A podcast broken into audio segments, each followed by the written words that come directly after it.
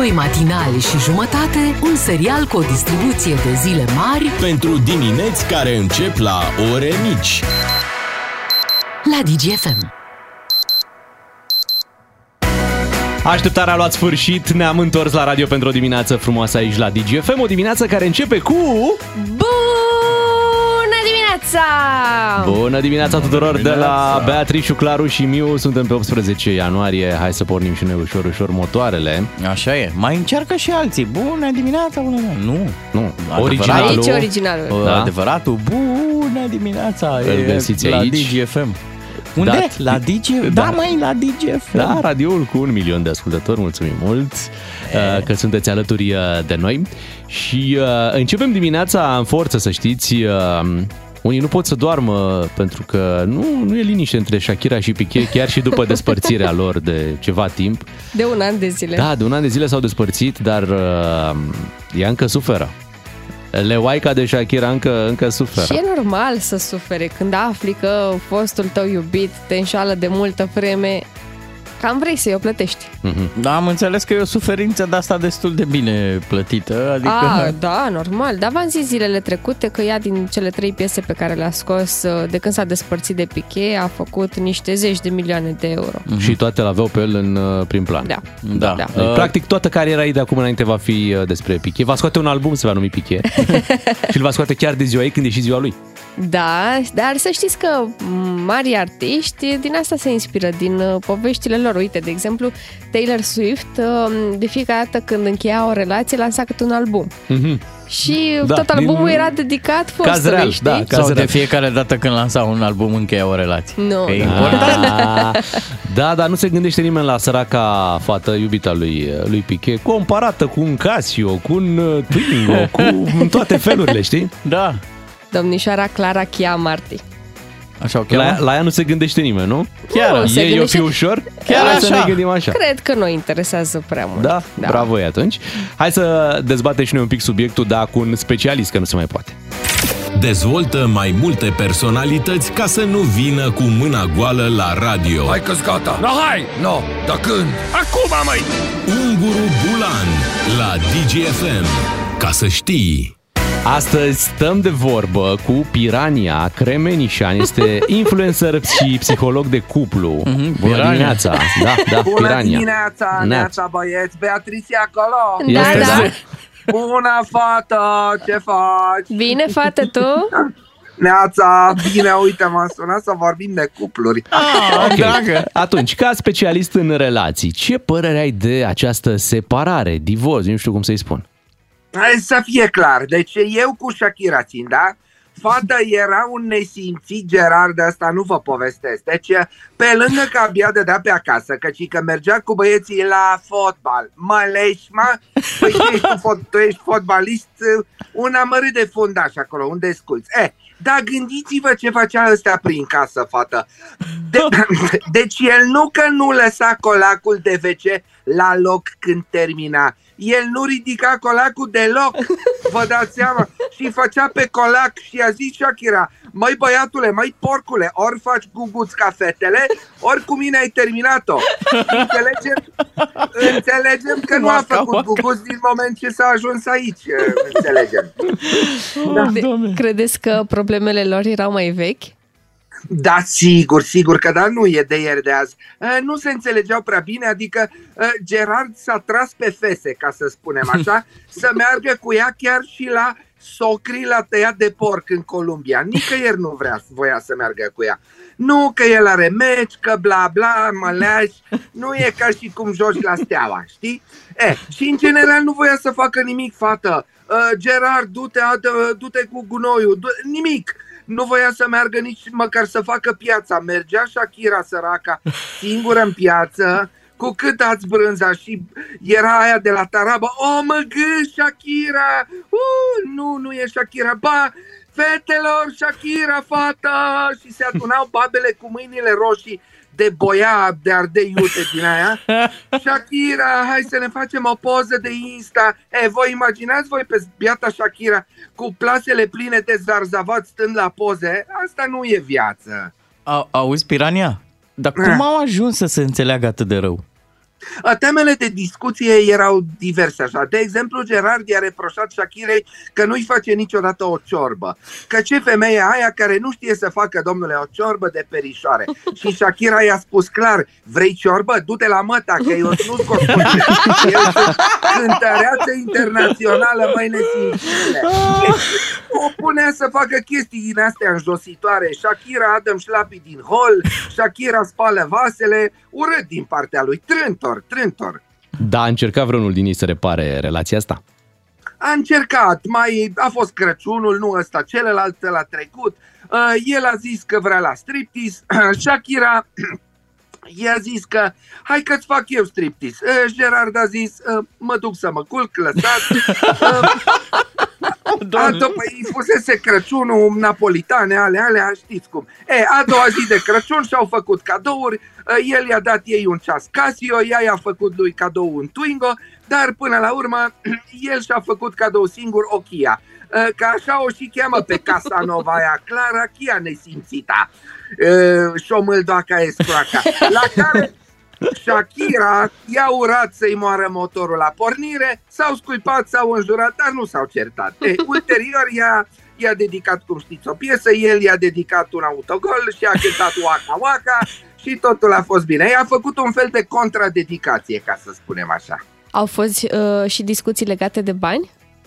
Sigur, discuția legată de bani era ce să facă cu atâția bani. Asta nu știau ei faptă, știi cum? E, și se certau, dar nu asta a fost declicul, să știi. Marele reproș al Shakirei pentru el era că vorbea la telefon în timpul sexului. Și îi zicea, de ce ai răspuns porcule la telefon?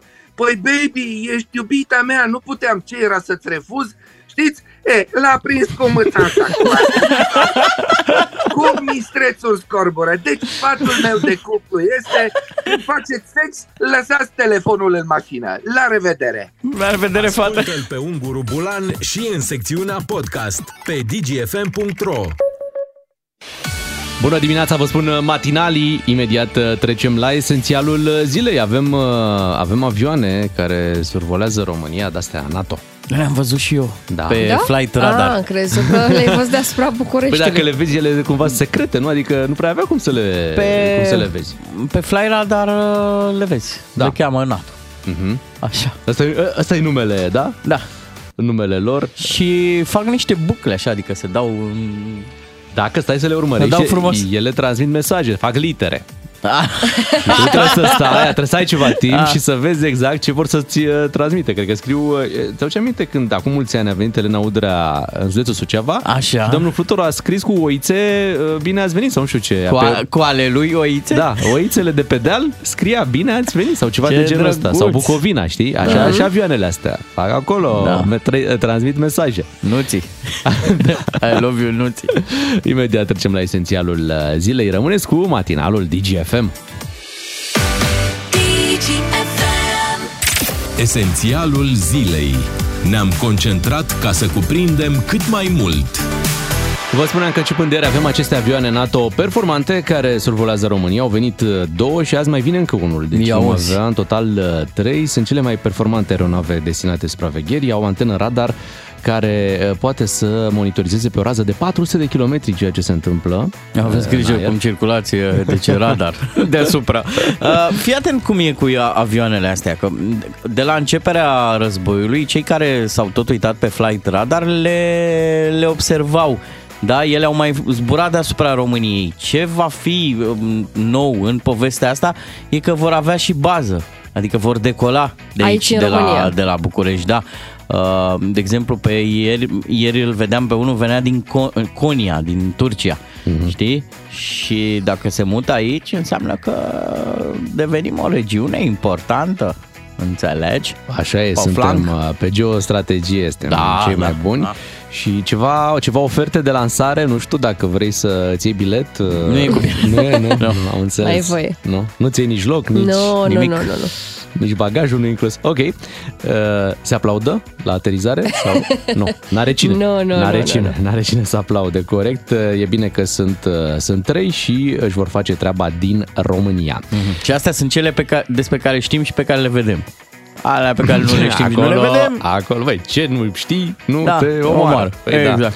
Apropo de avioane, uite, președintele Consiliului Județean Bihor, domnul Ilie Bolojan, îl știți prea bine, a zburat un pic pe drumurile naționale cu 120 la oră, unde era o limită de 70. Oh.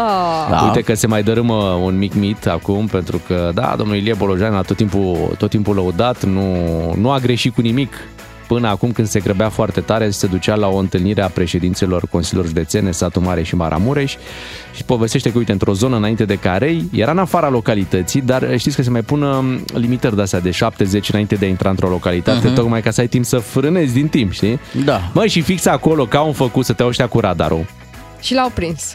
Și l-au prins și... A na, fost fair play Bolojan din ce am urmărit eu prin presă, adică a recunoscut. Da. La Eu ăștia cred că- gospodari, acum glumesc, evident că m- trebuie sancționat, da? Adică Păi, dar și a- asta e dânsul a partea spus serioasă, că da? și nu e nicio scuză, nu are nicio scuză. Nu? Partea de glumă e că la cum face el treabă, ar trebui să aibă banda Bolojan, să se miște pe acolo. Ah, da, da, da. Da, dar pe de altă parte și poliția și-a făcut treaba și nu l-a iertat doar pentru că este o persoană cunoscută. Și dacă ar fi vrut să-l ierte, sunt convins, la domnul Bolojan, vorbim de integritate, știi? Da, și, are coloană vertebrală. Da, și poate l-au recunoscut. Bol- "Ah, Domnul Bolojan, ne scoați. Nu, nu, nu, nu Luați- vă Eu scot, vreau luați-mi amendă. permisul. Dați-mi amendă. 665 de lei a fost uh, amenda, și a chitat-o instant, Da. domnul Bolojan. Și în timp ce noi vorbim despre chestia asta, cine știe, acum cineva merge cu 120 printr-o localitate din România, asta absolut Și nu convins. pățește nimic. Și râde, ia uite mă, i-au luat la permisul cu 120. da, Hai să o las și eu la 110. Exact. Cam așa se întâmplă. Avem uh, solicitarea ministrului Bode. Ministrul Bode știți că are problema asta cu doc. Nu se mai termină problema asta pe care, uh-huh. pe care o are. Uh, El a solicitat uh, suspendarea hotărârii uh, Universității Babeș-Bolyai de reanalizarea tezei de doctorat. Însă a fost respinsă de tribunal solicitarea asta și uh, va depune acum o nouă plângere împotriva UBB. Își caută dreptatea. Da, s- uh, Lucian Bode spune că lupta mea pentru adevăr nu se oprește aici, ea abia acum începe. Măi, uh, bravo lui să o facă cum vrea, numai că dacă ar sta, deci ar trebui vreo 2-3 secunde să se uite cum se procedează un pic prin, uh, prin țările astea occidentale. Faci mai întâi un pas în spate ca să nu afectezi reputația instituției pe care o conduci. Te dai un pic la o parte și apoi îți cauți dreptatea. rezolvi problemele. Da, pentru că așa ar fi o chestiune mai de obraz, așa mai de știi că dacă ai eticheta asta nu dă bine, dar vezi tu în România... mm, Nu prea, da. Da. Nu prea. Adică, ok, Aș- Aș... cauți dreptatea. Foarte bine, Da. da. caută-ți-o, dar cât timp lucrurile par într-o Mhm. mm-hmm. direcție, până îți găsești dreptatea, Da. Fă un lucru drept, nu? Uh, mai e încă o chestie de discutat așa. De ce ăia zic că au ei plagiat? Și tu zici că nu era constituțional să te caute. Păi, nu, problema e dacă ai plagiat, adică nu că de ce te caută. Mhm. Știi? Da. Da, corect. ajută-ne un pic acolo la povestea aia. Dacă și acolo o rezolvi, mai discutăm. În timp ce domnul uh, Bode nu se retrage, se retrage Robert Glință Oh, Măi, da. din nu. notul competițional. Robert Glință, care are 25 de ani, tot timpul a fost văzut ca uh, încă de acum mulți ani, ca o speranță, nu? A notului până să-l avem pe David Popovici. Așa Uh, Robert Glință era cel care aducea cele mai multe uh, performanțe și speranțe în acest, uh, în acest sport și iată, a venit cu acest anunț că va face un pas înapoi de la notul competițional. Da, Robert Glință este campion european, multiplu medaliat mondial și continental. E o frază acolo în mesajul lui de retragere care uh, ar putea să ne vorbească nouă mai mult despre motive. Uh, zice așa, resursele sunt epuizate și este timpul să am grijă de propria mea sănătate fizică, mentală, emoțională și spirituală. Adică, cred că a trecut într-o perioadă destul de dificilă. Așa pare, așa pare. Chiar Da. a trecut uh, Camelia Potec povestește, uh, a povestit la Sport Total FM că uh, Robert Glința a avut parte de o accidentare Exact. și recuperarea a fost destul de anevoioasă. Ceva la picior, nu? Da, da, da. Și la una dintre ultimele probe a avut dureri foarte mari uh, și de asta a preferat să se retragă acum, pentru că probabil știe și el că recuperarea după o anumită vârstă, chiar dacă are doar 25 de ani, dar când faci uh, sport la nivelul ăsta e mult mai dificil. Da. Deci recuperare fizică, mentală, emoțională și spirituală. Wow! Îi dorim uh, mult, uh, mult bine. Să-i fie bine lui Robert Da, Glință. și mulțumim pentru tot ce a făcut.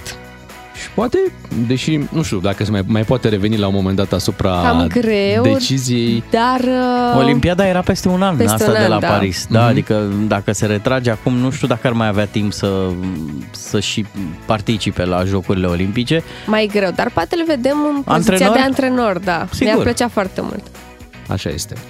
Uh, hai să spunem și despre Greta, care a fost reținută de poliție în timpul unui, uh, unui protest. Dacă acum câteva săptămâni uh, glumea de frații Tate și după aia ei au fost arestați de la pizza, iată acum și Greta arestată în Germania, frații Tate arestați în România. La Greta însă e, mai, e puțin mai, uh, mai light uh, treaba. Puțin mai light, e light Da. de tot, ea protesta. Protestat, dar uite, autoritățile din, uh, din Germania au acest plan, să radă un sat. Deci un sat va fi ras pentru a se face acolo o exploatație minieră de cărbune.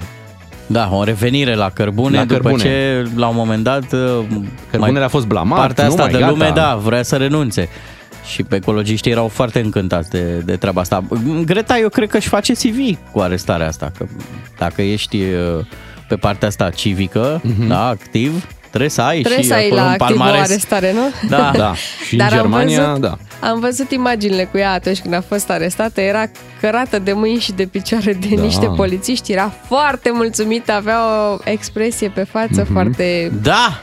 chill așa. Sunt și Ia, eu, ia! sunt Yes! și eu reținută. Sunt și eu reținută. Am făcut-o și pe asta. Bravo. Da. Bravo. Uh, nu știu cum stăm cu timpul. Uh, mai Păi te o poți să- uita, 7 și 18. Zim dacă ne permitem. Nu, fii atent, luăm o pauză.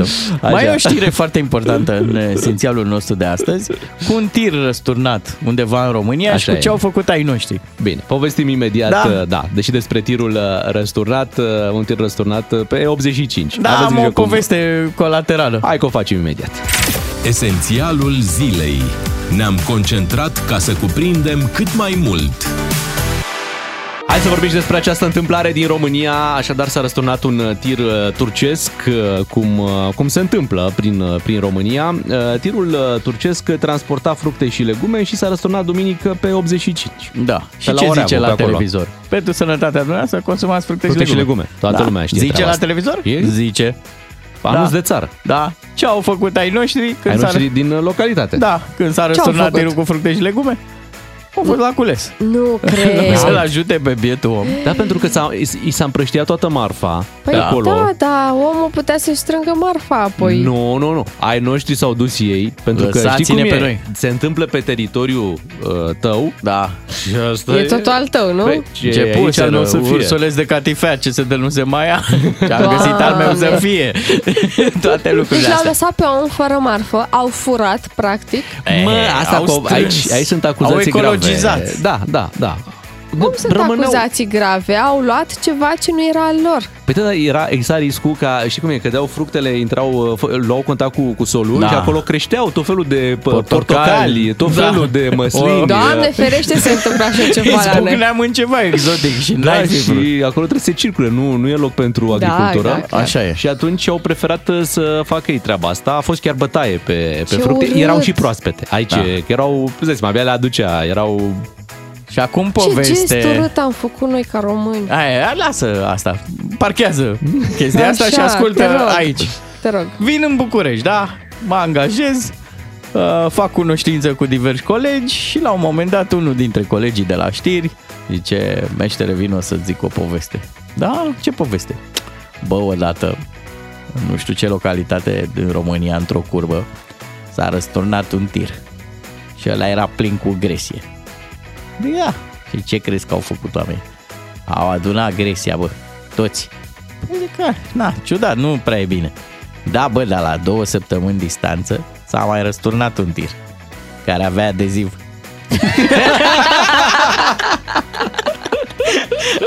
Acum, eu știrea asta, știți cum se spune, că nu trebuie să dai știri neverificate. Neam de neamul meu n-am cum să o verific. Poate să fie legenda, adică luați-o cu titlul că... Da. Mm, Acum ar trebui nu știu dacă pentru s-a că- întâmplat. Tu ai zis fructe Da, și eu- legume, dar mai e un anunț să bei 2 litri de apă pe zi. Deci dacă se răstoarnă și un tir care transportă apă plată, e numai Da. în același loc. E, e așa un ar program trebui. al Ministerului Sănătății deja. Da, și nu vă faceți griji pentru aceste fructe și legume. Dacă treceți uh, zilele astea prin uh, Oreavu pe acolo, cred că le găsiți în fața porților la vânzare. Da, Frumos se și-au vând. pus oamenii Hai, mă. Din măsuța plantația cântar. proprie vând mandarine. Mandarine, portocale, de ce nu? Hai, veniți și luați proaspete, Direct de la mamă. producător. Le- Da, Oh, le-am papa. luat de duminică, le-am luat, mamă. Sunt bune aici, astea le mai are mama. Drumuri bune, dacă treceți prin zonă, povestiți-ne dacă pe la ora vu ai ceva activitate în dimineața asta. Noi ne pregătim de știrile DGFM în doar 5 minute. Doi matinali și jumătate la DGFM. Let's do it, adică la treabă. Ați auzit uh, puțin mai devreme la știri că s-a reluat uh, traficul feroviar între România și Ucraina prin punctul de trecere a frontierei Valea Vișeului. Uh-huh. Noi am văzut puțin mai devreme la Digi24 și trenul care face acest, uh, acest traseu. Care arată incredibil. Impecabil. Băi, deci așa ceva am, am și o fotografie acum la care, la care mă uit cu trenul ăsta, că noi tot auzim că, uite, președintele Zelenski s-a dus cu trenul până în Polonia, că se circulă foarte mult cu trenul acum în Ucraina. Da. Uh, oficialitățile circulă cu trenul. Bă, da, ce trenuri au! Și Ce sunt trenuri trenuri. care uh, există într-o țară în război. Mă Așa e. gândesc așa. Primul tren care a venit în România de când s-a reluat circulația a fost cu reprezentanții ai ucrainienilor. Poate au făcut și de asta au pus trenul ăla mai bun pentru... Și nu știu dacă e așa. I- i- Ideea e că, păi, bun, noi avem așa un trend, dacă... Nu avem, da? Nu Deci cred dacă că ar avem, fi da. să se ducă autoritățile la noi undeva, nu, n-ai avea un asemenea tren. Da. Și dacă ai pune unul lângă altul, trenul ăsta ucrainean, cu un tren de-al nostru, Da, care are- circulă prin, uh, România. prin, prin Valea Vișeului acum Da. și ai întrebat pe cineva care n-are legătură cu zona asta, unde Un- crezi că e războiul? Da, la, în ce țară crezi da, că e deci război? un tren e dintr-o țară, celălalt e din- Unde crezi tu că e războiul? Da. El, acel, acea persoană a arătat cu degetul spre trenul din România, clar. Adică nu s-a gândit- Imaginează-ți un ucrainian dându-se jos în, dintr-un tren de la de-al lor. Da. da, bun, curat, frumos, încercând să ia trenul românesc. Da. Bă, Bă. și unde am ajuns? Sunt 20 de ani în urmă. Ce se Da. întâmplă pe aici? Hai că, uite, ne lungim puțin. Știi că a fost la noi o tentativă de asta de a revigora așa un pic mersul cu trenul? La un moment dat, Claus Iohannis a luat trenul de aici din București până la Ploiești. Și eu am zis, gata mă, să vezi ce îi pune pe ăștia pe, pe Da. da. treabă. A început președintele nostru să meargă cu trenul. A mers atunci. Așa e, a fost, a fost, puțin, da, a fost puțin în mișcare, este momentul să punem și banii în mișcare și să-l Da. ascultăm acum pe Iancu Guda. Asculți Banii în mișcare. Emisiune sponsorizată de George pentru afacerea ta. Inovație BCR. Salut și bine ai venit la Banii în Mișcare. Continuăm să vorbim despre planificarea financiară și erori contabile, alături de invitatul meu, domnul Daniel Nanu, responsabil pentru finanțarea micro-întreprinderilor la una dintre cele mai importante bănci din uh, România. Daniel, uh, jumătate din companii au zero sau chiar uh, un angajat. Iar acționarul este și administrator, uh, face de toate, centrează dă cu capul, cum s-ar spune. Uh, Ce se întâmplă cu aceste micro-întreprinderi? Uh, Crezi că buzunarul familiei este confundat cu cel al micii afaceri și care sunt implicațiile unor asemenea comportamente? A- Așa este, Iancu. Aș putea chiar să spun că peste 70% dintre companiile cu cifră de afaceri de sub un milion de euro și chiar 80% din companiile cu cifră de afaceri sub 100.000 de euro au un singur, anga- uh, un singur asociat. De obicei, acela este și angajatul. Uh, Pot să spun că sunt business-uri de o complexitate mai mică uh, și în majoritatea cazurilor ele sunt și cele care întrețin respectivele familii. Uh, Cu toate acestea, este destul de important să se facă o demarcare clară între veniturile și cheltuielile afacerii și bugetul familial, pentru că uh, acea afacere, cu, cât, cu atât mai mult cu cât este susținătoarea fami- familiei respective, este important să știe exact pe ce se poate baza, care sunt marjele ei comerciale corecte și care este structura situațiilor financiare, astfel încât să poată să aducă acel plus valoare și să continue să întrețină familia. După cum și familia, este important să știe pe ce se poate baza ca venituri rezultate din acele, uh, din acele eforturi ale companiei Uh, și asta este important să se, re- să se vadă și în situațiile financiare ale uh, companiei, dar și în înregistrările care se efectuează în sistemul contabil. Da, altfel e haos uh, de ambele părți și am mai văzut companii care în loc să dea dividende au uh, avansuri nedecontate, bani scoși din companie fără să fie declarate precum dividende, ceea ce pot fi reconsiderate de către inspectorii fiscali plus uh, amenziile aferente. O să detaliem cu un inspector fiscal specializat uh, acest aspect. Foarte interesant și o discuție utilă. Mulțumim, Daniel uh, Nanu, și succes în tot ceea ce faci. Mulțumesc frumos! Dragilor, episodul următor uh, trecem la practici fiscale eronate, atât la antreprenori cât și la inspectorii fiscali. Nimeni nu e perfect. Haideți să vedem care sunt uh, provocările și cum le rezolvăm. Nu uitați, întotdeauna banii sunt în mișcare și faceți-i să lucreze pentru noi. Ai ascultat Banii în mișcare, emisiune sponsorizată de George pentru afacerea ta. Inovație BCR. To the Rhythm. Katy Perry a fost uh, aici la DGFM. Bună dimineața! Cumva trebuie să, trebuie să reglementăm niște lucruri și cred că ar fi nevoie cumva poate și de un cadru legislativ pentru treaba asta. Am auzit o știre în care se vorbea de un tânăr de 39 de ani. Așa. Poți să spui așa ceva? Că e un Da, tânăr? da, da. Cum, Cât cum? timp ai trăi în față, Da? încă ești tânăr. Serios? Cum mă, tânăr de 39 Da, de și ani? de la 40 ești bărbat. Dar... Uh, Adică în știre, bărbat. În știre, da, da. La noi la radio, cu publicul comercial, tinerii între 18 și 49 de ani. Îți dai seama? Ce radio mai ascultă tinerii? Știi? Bun, da. E între 18 și 49 de ani. Eu am înțeles cumva că speranța asta de viață a mai crescut, deși Da. în România să știți că încă e la 72 sau 73 de ani. Adică Nu stăm prea bine. nu stăm prea Puteți bine. să întrebăm pe WhatsApp?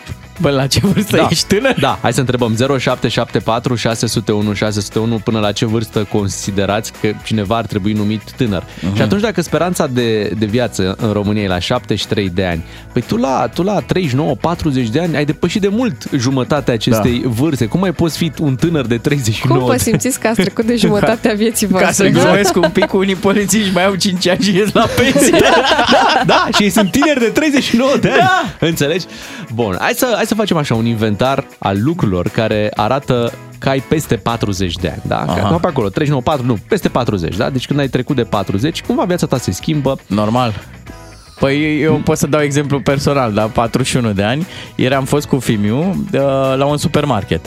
Și ne învârteam noi pe acolo, prima decizie pe care trebuie să o iei la vârsta asta e ce fel de căruț, cu ce tragi prin supermarket. Dacă e de la um, cel mai mare posibil, zici, bă, te întinzi la cumpărături, nu vrei să faci asta. Eu de obicei le iau pe la de plastic de tragi de el, așa, coșulețul, cum ar veni. Coșul cu roți. Da. Ok. Mai e un coșuleț și mai mic pentru copii, pentru dăștia de înălțimea mea. Așa. Nu l-am luat nici pe ăla. Și ne învârteam, intru în supermarket, nu mai erau de de plastic, coșuleț. Zic, ha, trebuie să iau de la mare să vezi câți bani cheltui. Nu e nicio problemă. Zic, dar n-am, uh, n-am monedă de nicio culoare. Și îi zic la un moment dat, mă uit așa, m- au început ochii să-mi sclipească, zic, ba, stai mă așa, tati are bănuți de la mă breloc. Poftim? Are deci dacă breloc. ai peste 40 de ani, Da. Da. la chei ți se dau un trusou, e trusou de naștere și trusou de 40 de ani. Așa? Ți se dă bănuț care e și găurit, el n-are valoare și de, de monedă, da? Nu Ok. poți plăti cu el. Deci un breloc care ține loc de bănuți pentru... Căruciorul de supermarket. Coșul de... Da. Da. Vai, Când o să Doamne. ajungi și tu la vârsta mea, O să ai și tu, Bea. o să ai și tu bea, da. Bine, dacă voi îmi promiteți că atunci când împlinesc 40 de ani, ăsta va fi cadoul, atunci bine. Uite, am, am o dedicație, ascultă aici. Mai, mai târziu, o lăsăm pe mai târziu. Uh, da, hai să vedem ce alte lucruri uh, ne, ne trădează, știi, că, că am trecut cumva de, de 40 de ani. Am văzut uh, la cei trecuți de 40 de ani există, îi spun disperare, la, la mulți chiar e disperarea de a apărea încă tineri. Și ce fac? Oh, Se anturează cu tot felul de tineret. Da. 20-25 de ani, adică nu, nu zic Da. de sex opus, nu, așa să intre în gașca lor, hei, Ei, ce faceți, faci, mă?" mamă, ce șmeche, ia uite, mă, 25 de ani, pam, pam, hai să vedem cu ce vă ocupați voi, bă, și cumva te Da. lipești de ei, știi, ca să pari și tu cumva că, băi, nu ești chiar trecut de 40, Și- adică spiritul ți-a rămas tânăr, ești încă Îți iei acolo. lexic, îți iei lexic. Bro. Bro, Ce lexic. Da, iei tot ce trebuie. Normal că tu pari un caragios în tot, că Da, oricine guys, vede, guys, adică, da. n-am, guys, e super. Dar până la urmă e dreptul tău și decât Atenție, Da. da. de cât te apuci să-ți, vop, să-ți vopsești părul, să faci Oh, alte alea, mă, mai Doamne. bine așa. Asta e, e foarte trist la bărbați și eu nu înțeleg de ce nu acceptă faptul că încărunțesc bărbații care au părul cărunt sau Acum că ai, grizonat, folosit, că ai folosit termenul ăsta atât de arhaic și atât de încărunțesc, acum că eu chiar i-aș, se, i-aș se, se ruga, grizonează, da. i-aș lăsa să se vopsească, Nu, că nu, se nu, nu. încărunțească. Arată foarte Să nu rău. zici niciodată deci, că am încărunțit, Bogdan te și rog. Clar, bă, chiar ai încărunțit. Dar arată foarte rău bărbații Nu, care am se fire vopsesc. de păr alb, Bea, Da. n-am Da. încărunțit. Bea, eu, eu mi-aș dori să am ce să vopsesc aici. Vezi, uite, până la urmă sunt mai multe categorii după 40 de ani. Dar știi că uh, voi vă faceți, uh, voi bărbații, Da, vă așa. faceți niște probleme inutile cu părul. Ba că îl pierdeți, ba că vă apar fire albe. Pe noi femeile nu prea ne interesează lucrurile Mulțumim, astea. ne bucurăm. Uite-te, uite de la mine, deci eu am un soț care are, astăzi împlinește 30 Oh, de la ani. mulți ani, la mulți ani! Cât face? 30. Da. E tânăr. E tânăr, La el chiar dar- poți zice că e tânăr. Da, dar la 30 de ani Da. este chel Da. și Așa. are fire de păr albe în barbă. Da, dar are alte calități. Corect, asta zic, deci nu ne Hai interesează să zic una faptul că vă părintească. pierdeți părul sau că vă, vă apar fire o veste albe. bună, stai un pic, stai un pic. Vine cu bani acasă. Vine, vine. Clar, vine. Ce mai contează? Normal, e chel, dar vine, e ok. Fii atentă. Normal, zici că nu te interesează. Bă, dar îl vezi pe pițurcă. 65 de ani sau cât are. Bă, Ah. părul ăla negru, mult! Da. Negru, Da, e impecabil. normal Și să-l zici, invidiezi. "Măi, Și mai dădea și gol Dar- cu capul, adică... Dar sunt, sunt niște excepții. Sunt niște excepții. Da, uh, și acum mai am o completare. Știi unde te mai prins că unii oameni bă, au îmbătrânit? Mm. Sunt acolo în partea cealaltă, nu mai sunt la tineret. Mm. Când îi vezi e, cu filtrele de Instagram, de... Da, pe tine, adică. Deci tu alegi cele mai proaste filtre de Instagram Da, mă, filtrele, pentru că le da. alegi fi, fix pe alea de la Instagram. Tu Da. nu ești în stare să-ți iei o aplicație Așa, care e foarte bună și gratuită da. uh, în care să-ți uh, modifici tu acolo. Îți prinzi urechile, Bea, dacă nu îți intri pe prinzi nicio acolo. ureche. și nu se pot atât de prost pozele după ce le aplici, uh, după ce le aplici filtrele de pe aplicație. Snapseed. Iați Snapseed. Uite, de sfaturi, uh, sfaturi gratis pentru o, o viață fericită pe Instagram. Apoi, um, știi că ai trecut de 40 de ani când faci o plată online și tu nu mai scoți cardul, ai un post cu datele cardului. și ți-l pui așa frumos pe lângă O, tastatură Doamne. da. și bați de acolo. Și bați cu un singur deget. Da. Apeși o tastă, hop, tragi un hop. pic de ochi în spate. Oh. Așa. Mai apeși una. De ce zice cineva? Bună dimineața, eu am 49 de ani, nu mă consider bătrână Așa, în momentul așa. în care te simți bine în pielea ta. Corect. Corect, bravo, Foarte bine. frumos, frumos. Uh, tocmai am intrat în a doua treime, mai spune cineva, am 55. Mulți înainte. mai, ne mai spune cineva că la 35 de ani e granița, limita, da? maxim. Atunci. Oh, nu, nu, nu, Cred nu, că nu. am și primit, eu am și primit o urare de tipul ăsta când am făcut 35 de ani. Salut, Ciuclaru, la mulți ani oficial statul român nu te mai consideră tânăr. Da, pentru că nu mai poți Vai. aplica la, La prima la prima casă. casă. Da, Da. la Da, și prima tot casă. felul de de-astea afaceri pentru tineri. Da, știi? se opresc la 35 de ani, corect. Da. Bine, dar tu trebuie să intri peste ei să le zici Ei, dar eu mă simt bine în pielea mea. Tocmai pentru că se întâmplă ceva acolo după 40 de ani, s-au inventat tot felul de... Că e un concept de ăsta, că 40 e noul 20, știi? Mhm, Oamenii da, spun da, tot, da. tot timpul Tot chestiile ca astea. să vă facă să vă simțiți bine și tineri. Și pe urmă începe treaba asta. Mă simt mai bine la 40 decât mă simțeam la 20, știi? Tot felul de încurajări pe care ți le faci ca să cumva să Citate să accepti, motivaționale, da, da, da, să da. accepti uh, vârsta pe care o ai, dar realitatea... Ați acceptat-o? Nu. Nu? Încă Încă luptăm, nu? încă luptăm. Eu nu te mai aud. nu mai ai semnal. Vă așteptăm mesajele pe WhatsApp uh, 077 4, da, atenție, 601 601. Hai să vedem ce te dă de gol că ai trecut de 40 de ani și care e vârsta la care deja nu te mai poți considera Tânăr. un tânăr. Așteptăm mesajele voastre, le citim după ora 8. Doi matinali și jumătate la DGFM. Mă așteptam uh, la mai multă bărbăție. Bună dimineața! Hai să citim mesajele care au venit de la ascultătorii noștri, de la tinerii noștri ascultători. Uh, Vorbeam puțin mai Foarte devreme bune de mesajele. vârste, așa, ce, ce zic ascultătorii? Atât timp cât costumul Evei nu e boțit, mă simt tânără. Oh. Bun, bravo! Bravo, bravo. Uh, Poze sau... Ciuclare! Sau nu Ciuclare, crede? n-ai voie. La 25 de ani, ăia de 50 de ani erau boșorogi. Acum la 50 de ani, ăia de 25 mi sunt cei mai buni prieteni.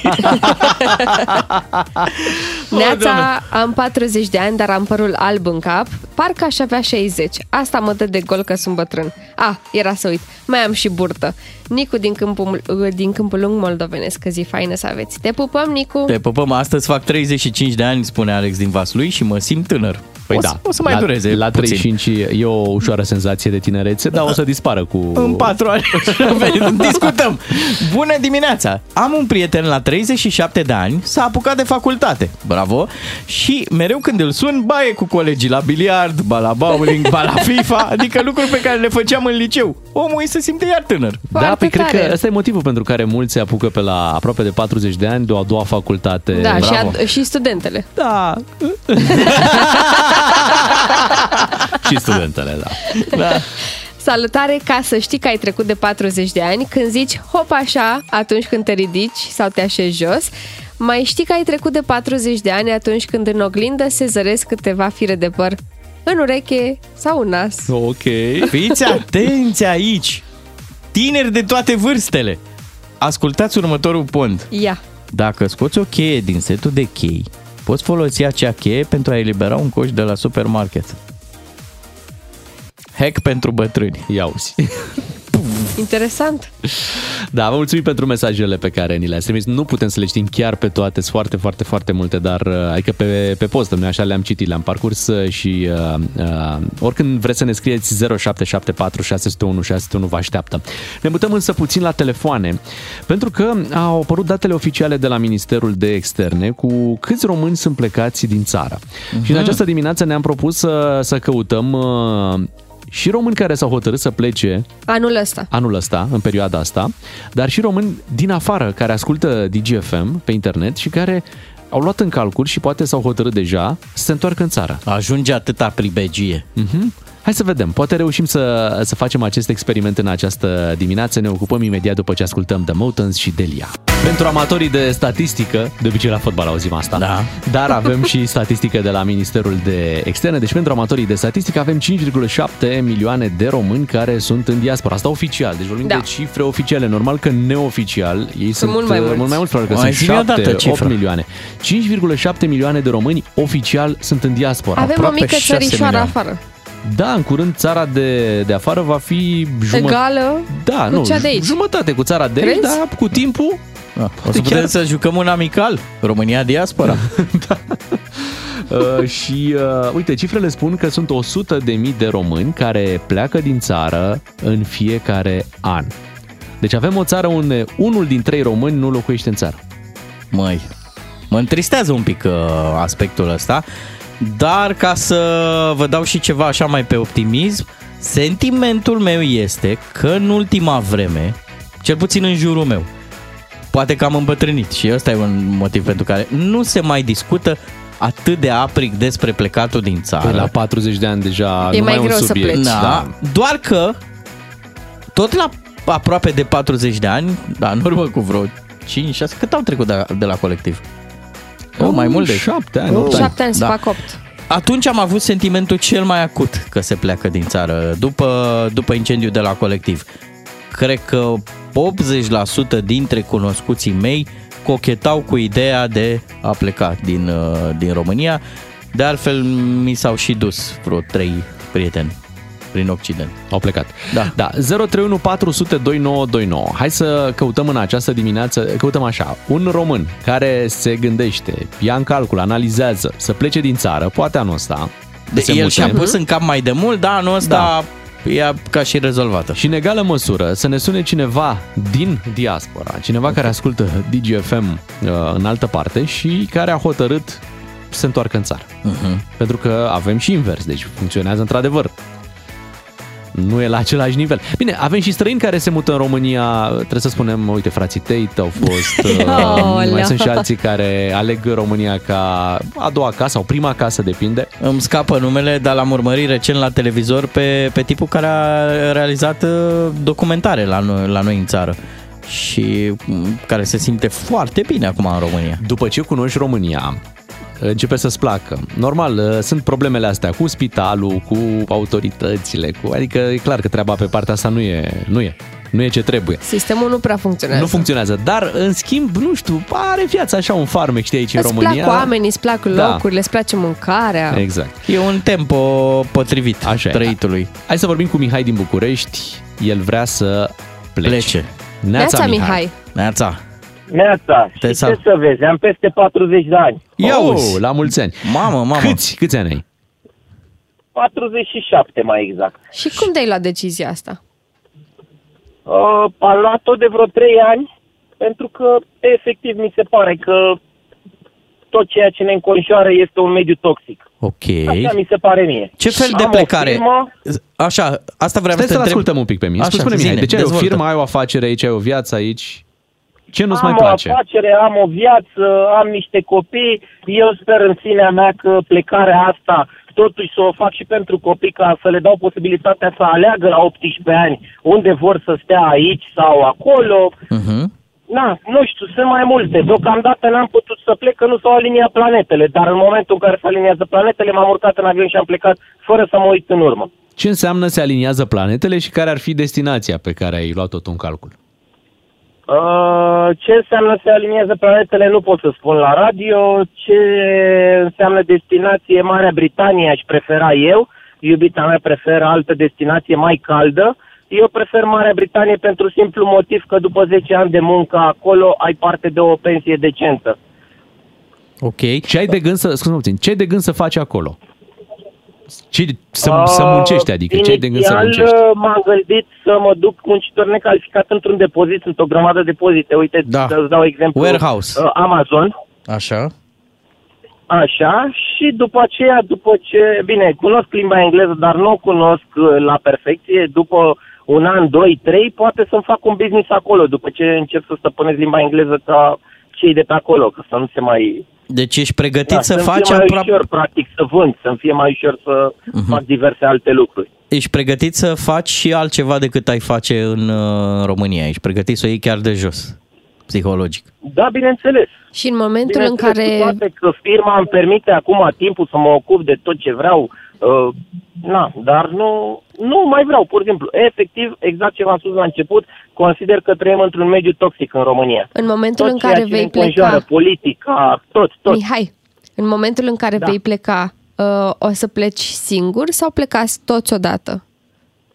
Uh, plec uh, eu și cu iubita și copiii, copiii sunt din alte căsnicii. Și sper copiii să mă urmeze și când uh, voi putea să le ofer stabilitate acolo, că e clar că la început, în primul an, uh, va fi greu. Uh-huh. Dar nu, uite, nu mă gândesc că o să aleargă câinii cu covrici în coadă. te, te mai întreb ceva. Nu crezi că tocmai pentru că trăim aici, noi nu vedem cu adevărat schimbările și uh, e clar că ne, ne, mulțumește, ne, ne mulțumește viteza cu care se schimbă lucrurile, dar parcă România arată un pic diferit față de ultimii 10 ani. Hai să, hai să vă povestesc o chestie, să vă spun ce m-a făcut să mă îndrăgostesc de Marea Britanie și ce m-a făcut, practic, eu de, de la 20 și ceva de ani, de la 22 de ani, tot vreau să plec din țară. Am fost de patru ori cu piciorul în avion, dar de patru ori nu s-a realizat din diverse motive. Uh, mă întorceam din uh, centrul Londrei, de la distracție, uh, și la 7 dimineața în metrou din Londra erau două femei la vreo 60 de ani cu un puș de 25 de ani. Băi, nu știu cum să spun, râdeau de mama focului și păreau că și ei se întorc acasă să se odihnească. Și asta m-a impresionat. Deci la noi vezi toate, toți oamenii în vârstă îi vezi îmbrăcați numai în negru și în cenușiu. Nimeni nu râde, nimeni nu zâmbește. Mamă, ce deget Deci ai pus asta pe m-a- m-a asta. făcut să-mi dau seama că, băi, oamenii ăia chiar trăiesc natural acolo. Chiar Da, Mihai, dar tu ai avut e- acolo o experiență de turist. Când ești turist într-un loc, Da, știu. Știu pare foarte într-un bine, fel, numai dar turist când te am muți fost, acolo am te vizitat toată lovești de Europa. multe alte probleme pe care nu le și o luai în să calcul. vezi că, mai ales în Marea Britanie, uh, de exemplu, sistemul medical nu e chiar cel la care visăm noi. Și Foarte dai tu, bine. Vreau să le văd eu da? cu ochii mei. să dai le tu trăiesc afacerea pe din picioarele mele România. decât cu ochii Dai altora. tu afacerea din România, viața ta de patron, nu? Pentru un post de muncitor într-un depozit la Amazon? Da, da. Să știi Ești că pe, curajos. pe Da. mine, pe mine mai, mai convins cu treaba asta, că asta a fost și observația de la ultima mea vizită acolo. Uh, oameni care, băi, pur și simplu zâmbesc Deci și oamenii tră- pur și trăiesc. simplu trăiesc. Da, da bravo, bună, bună observația. Și, și puternic argumentul. Nu-l, nu-l conștientizăm pentru că de multe ori viața noastră aici în România se consumă doar pe venitul la job, venitul acasă, stres, facturi, nu, nu trăim. Am un prieten, am un prieten în Marea Britanie care lucrează la Amazon, e plecat de 2 ani de zile, tot după 40 de ani a plecat el și cu prietena lui, n-au copii și au lăsat doar părinții aici, uh, care își spală mașina la 3 luni. De ce? Pentru că nu e nevoie să o spele mai des. Noi o spălăm o dată la două săptămâni și tot ce vedem pe mașină sau pe mobila din casă uh, primim în plămâni, în fiecare zi. E în calcul că ai putea să nu te Despre adaptezi asta acolo? vorbesc. E în, e în calcul că ar putea să nu te adaptezi, să nu... La un moment dat, Da. bun, la început să fie euforia asta și după să zici, bă, da.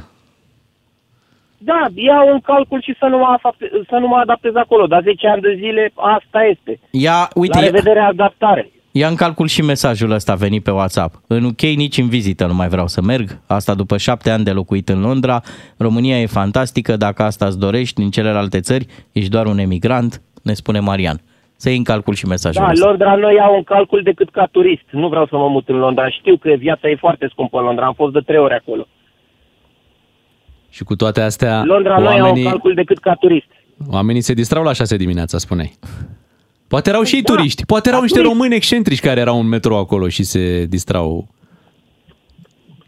Eu nu vreau să mă mut într-un conglomerat pentru că știu că viața e scumpă. Știi me- ce Viața mi-ar la țară plăcea, acolo ce e mi-ar plăcea Mihai, tu anunțând la radio că ai firmă, mi-ar plăcea un parlamentar sau un ministru să pună mâna pe telefon, să se intereseze cine ești și să te sune și să poarte exact discuția pe care o purtăm noi, să o poarte cu tine și așa să se bată Să te politicienii convingă, să te convingă să rămâi. Pentru fiecare cetățean. Da. Chiar mi-ar plăcea să primești de un multe telefon. Ori, de multe ori, credeți-mă, pentru că mă uit și urmăresc politica, chiar mi-am dorit să mă duc, uite, când era ministru Orban, m-am dorit, mi-am dorit, mă, să mă duc să vorbesc și eu cu el la masă, să văd ce se întâmplă cu țara asta, cum putem rezolva problemele. De ce pentru noi, cetățenii de rând, sau, na, antreprenori sau care sunt, există soluții la probleme și pentru ei care sunt acolo nu există soluții și tot timpul ne zbatem în aceeași mocirlă.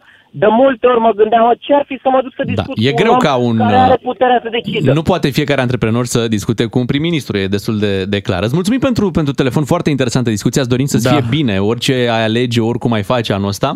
Și hai să vedem și partea cealaltă. Cineva care a fost plecat, da? Da. Și s-a uh, întors uh, în țară, este Nicușor din Argeș și îți mulțumim că ai avut răbdare să, să aștepți Nicușor. Neața, Nicușor. Neața. Sigur că da. Ia zi. Uh, Răbdare trebuia să am. Uh, Interesant ce spunea și băiatul de mai devreme. Uh, În altă țară am fost mai exact în, în Spania, o țară ce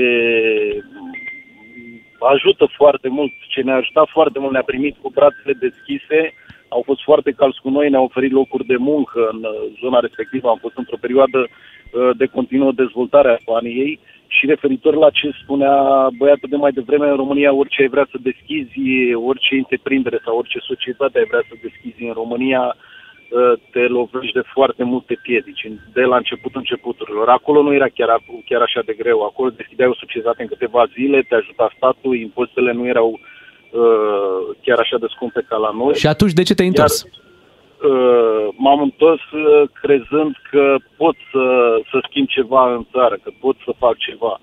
Uh, aș pleca oricând, aș pleca, aș pleca și uh, spre nerușinarea mea intenționez să părăsesc țara. Stai, stai, stai, stai. Deci te-ai întors și acum tot vrei să te...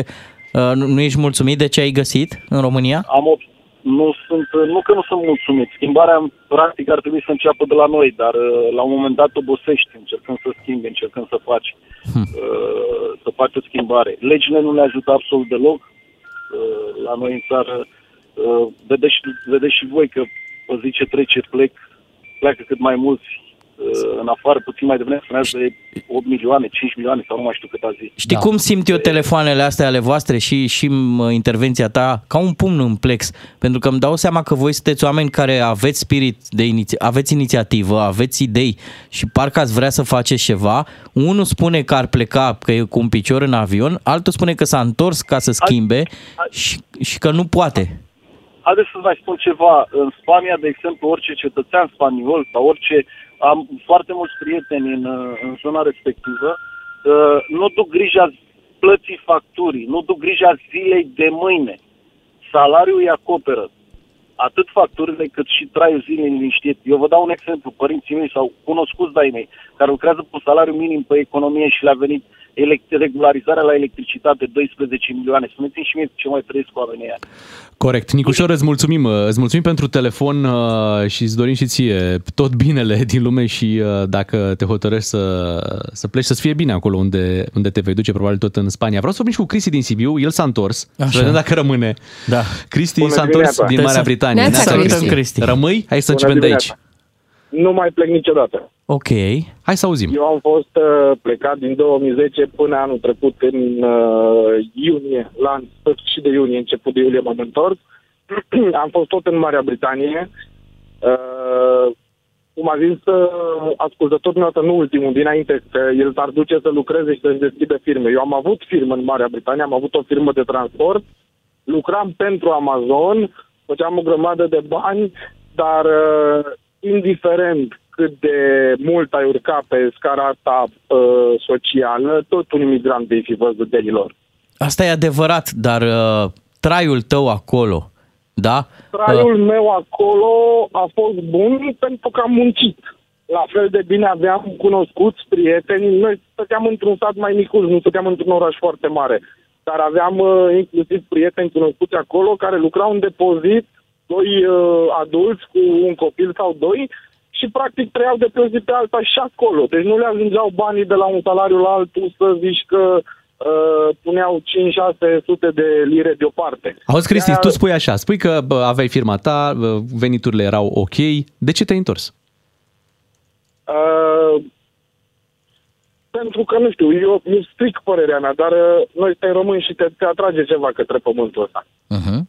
Bun. Și aici ce Bine, faci? ceva. Ce N-am faci aici? putut să mă adapt Cum, nici- cum să trăiești mă aici adapt acum? Că presupun că munca uh, o faci cum o făceai în, în Marea Britanie, o faci și în România. Ești același om. Același lucru, același lucru, fac ce am făcut și acolo, transport. Și? Asta știu, am firmă de tra- și acum sunt pe drum, sunt pe autostradă în drum spre Arad, lucrez, Ți-e nu mă bine? plâng. Ți-e bine în România? Este, este foarte bine, atâta timp cât ești perseverent, ești serios și uh, muncești, este foarte bine inclusiv în România. Bravo, Cristi. Asta, e- asta e mentalitatea care, într-adevăr, am învățat afară. Dar mulți uită mentalitatea asta când se întorc în România și mulți uită că trebuie să te adaptezi un pic când te întorci înapoi la traiul de aici. Ți-a luat și ție vreo 10 ani să-ți dai seama că acolo ești doar un emigrant. Adică a trebuit să te convingi un pic. Da, Ai zis, hai că da, mai, da. mai stau emigrant un an, apoi încă un an. Nu, eu, uite, hai să spun efectiv, practic, de ce m-am întors. Uh, poate multă lume o să asculte și nu o să creadă. Eu am plecat foarte de tânăr. Acum un an jumate ne-am hotărât să facem cu soția un copil. Noi am plecat împreună. Oh. Și, sincer să spun, n-aș vrea ca copilul meu să crească în, uh, într-o țară ca aia. Mhm. Într-o țară în care tu nu poți să-ți cerți copilul pentru că nu să-l bați, n-am zis să-l bați, să-l cerți. Pentru că riști să vină să ți ia protecția co- uh, copilului. Într-o țară în care eu am fost ca uh, martor la un caz în care părinții au sunat poliția într-o benzinărie că nu se puteau înțelege cu copilul lor de 14 ani. Dar i- ia zi nu cumva e, e și, a, nu știu, te întreb, nu cumva te-ai întors pentru că nu te-ai integrat? Îți petreceai viața așa mai enclavizat, numai cu românii? Uh, Te uitai la programele Nu, din nu, România, eu, uh, la nu, televizor? să știi că Eu chiar, uh, chiar aveam foarte mulți prieteni uh, englezi, foarte mulți colaboratori cu care ne, mă înțelegeam, uh, făceam grătare în weekend, ieșeam în oraș la puburi. Deci nu, nu asta a fost problema. Pur și simplu ai vrut ca uh, copilul tău să fie crescut, uh, să fie crescut în România.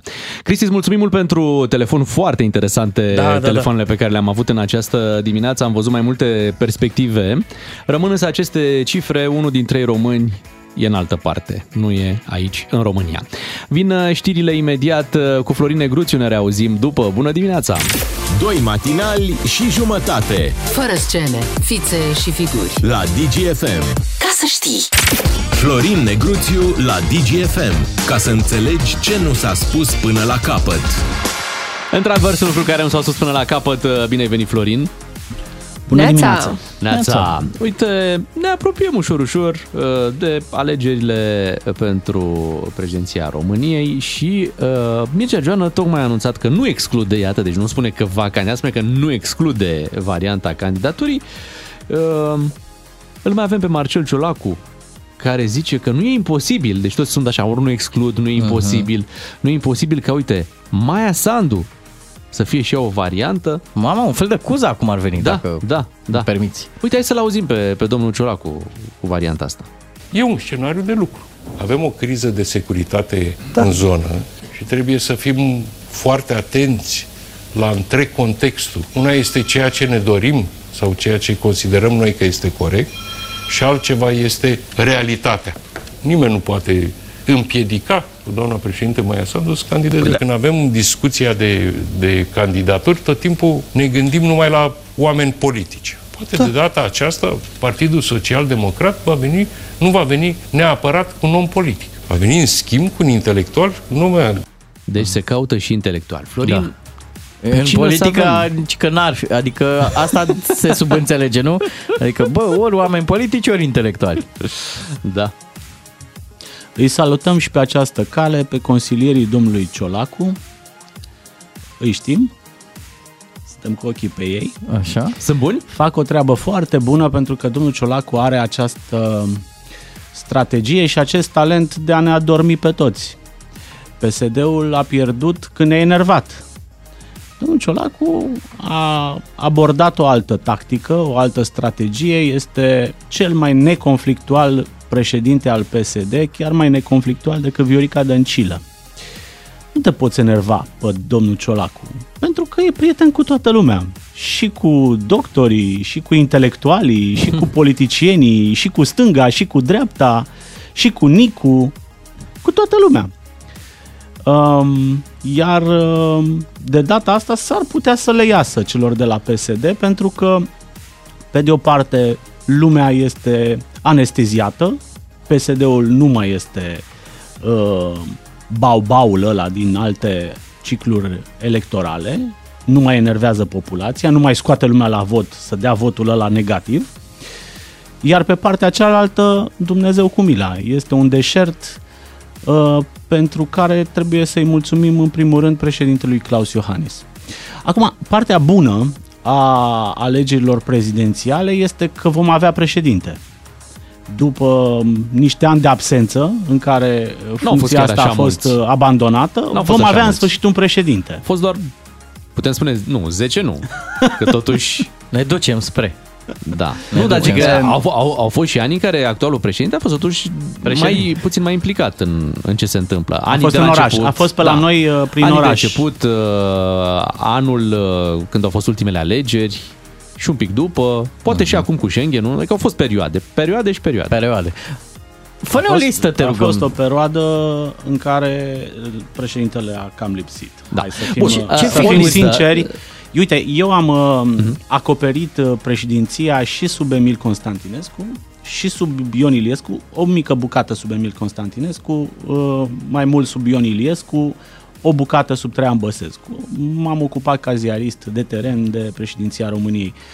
Uh, mă, oamenii aceștia aveau agenda zilnică.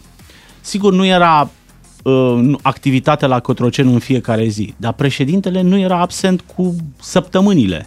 Știi? Știai că se întâmplă ceva acolo, îl vedeai, era activ. Unii spun că actualul președinte este cel mai slab președinte din ultimii 30 de ani. Eu nu știu dacă este chiar cel mai slab, dar cu siguranță este cel mai egoist. Eu nu am văzut un politician care să se preocupe atât de mult de sine și atât de puțin de funcția pe care o ocupă și de alegătorii care l-au trimis acolo. De asta spun că marele beneficiu al alegerilor prezidențiale este că poate uh, va exista un personaj, o personalitate intelectuală uh-huh. sau nu, care va umple de conținut uh, funcția prezidențială abandonată. În Uite. momentul ăsta avem un președinte la fără frecvență. Uh, Îți propun următorul exercițiu. Hai să facem, să trecem în revistă așa câteva personaje uh, sub uh, egida figuri, figurine și figuranți. Adică Mhm. cam ce? Hai. Păi dă-ne niște nume. Adică la... Eu? Da. Bun, Te îl rugăm, avem pe Mircea sunt Joană, da. intelectual. Mircea Joană din partea cui? Că Mircea Joană nu poate să apară așa independent. Știm că nu, nu poți să câștigi dacă, dacă alegerile aș astea face independent. niște pariuri și nu fac, asta n-am făcut niciodată să fac pariuri uh, și previziuni Mhm. uh-huh. politice, eu cred că momentul este bun pentru Mircea Joană. Ăsta e momentul lui. La alegerile uh, trecute nu era pregătit. Drept dovadă la și bătut Traian Băsescu, de n-a înțeles Mircea Joană nimic din noaptea aia. Ok, ce mai avem? Dar acum Mircea Joană vine ca uh, adjunct NATO, are experiență politică, n-are partid, asta e adevărat, nu e membru PSD, dar este un om conectat la ce se întâmplă în lume, vorbește engleză bine, uh, se exprimă convingător, l-am văzut recent uh, ținând un discurs uh, în fața unor uh, diplomați, uh, oameni mari din uh, lume, vorbește bine, nu te faci de râs cu Joană la export. Dinspre dreapta? Ceva? Păi dreapta nu prea există. Există Claus Iohannis care a luat partidul pe persoană fizică și atunci îl va împinge pe Nicolae Ciucă să candideze. Nicolae Ciucă nu este politician și nu are uh, greutate politică. Eu cred că nu are nici măcar carisma de a se adresa uh, electoratului. Tare mie că este mână moartă la aceste alegeri ca să iasă candidatul PSD-ului. Pe, dar nu, nu, se, nu mai e la modă vorbitul cu electoratul, adică ultimele alegeri au fost fără dezbatere electorale, deci asta cu electoratul, să mai ai carismă, nu prea ținea în da, vremea dar când... atunci era, era răul cel mai mic, adică să nu iasă candidatul PSD-ului, știi? Așa a fost și la alegerile uh, dintre uh, Claus Iohannis și Victor Ponta. Claus Iohannis se iluzionează dacă își închipuie că oamenii au votat pentru el. Nu, oamenii au votat să nu iasă Victor Ponta. La ultimele alegeri, oamenii au votat să nu iasă Viorica Dăncilă, care era candidatul PSD-ului. E, acum, PSD-ul, încă o dată, a adoptat strategia asta de care vorbeam uh, mai devreme, să adorme electoratul, să-l anihileze, să-l lase acasă, pentru că uh, ei n-au mai avut președintele de 20 de ani. PSD-ul n-a mai câștigat această funcție de 20 de ani. Au pierdut-o de fiecare dată pe mâna lor, pentru că au reușit să ostilizeze electoratul, care a ieșit la vot și a dat votul negativ. Um, Singura modalitate prin care PSD-ul poate să câștige președinția României este să iasă puțină lume la vot, adică să iasă votanții lor. Și atunci pot să scoată președintele pe uh, acest Pe vot liniște, uh, nu? Pe pe, o liniște. liniște. Da, președinte pe liniște. Gabriela Bun. Firea? Um, Gabriela Firea este, s- cred că în momentul ăsta în pole position să enerveze e- electoratul. Adică dacă ești cu Gabriela Firea, atunci s-ar putea să iasă lumea la vot. și nu-ți nu dorești știu asta. dacă este o, Da, în partea o strategie cealaltă- tocmai înțeleaptă din partea PSD-ului. Gabriela Firea cred că are o șansă bună la primăria capitalei. Din păcate spun, pentru că am văzut-o la lucru, știm ce poate. Hai să ne uităm puțin în partea Dar cealaltă. uh, la președinție acolo m, probabil și Marcel Ciolacu, scuză-mă o secundă, nu-și dorește ca Gabriela Firea să aibă prea multă putere în partid și atunci va încerca o altă variantă. Dincolo de Nicolae Ciucă la PNL, nu există nicio altă variantă care ar putea să... În momentul ăsta nu există nicio altă variantă. Sigur, doritori sunt mulți. Domnul Bode? Da, domnul Sau Bode, domnul Boc? sigur, are, are cele mai mari șanse domnul Bode să uh, devină președinte. Uite, în două minute, hai să, hai să vedem un pic și cu doctoratul ăsta. Cu ce- doctoratul. Da. Ce, care ar fi rezolvarea? Cum, cum se încheie treaba asta Păi pentru avem- domnul Bode? Păi avem foarte mulți doctori făcuți după 1990 în România, câteva zeci de mii. Dacă până în 1990, în vreo 80-90 de ani, am avut vreo 1500 de doctori, după 90 au, a explodat. Sunt zeci de mii de doctori. Unii au doctorat până să termine abecedarul. Nici n-au terminat abecedarul, n-au ajuns la litera Z, da? Mhm. și au doctoratul. Te uiți la ei, vezi cum vorbesc, vezi că de-abia leagă două cuvinte, dar ei au titlu de doctor.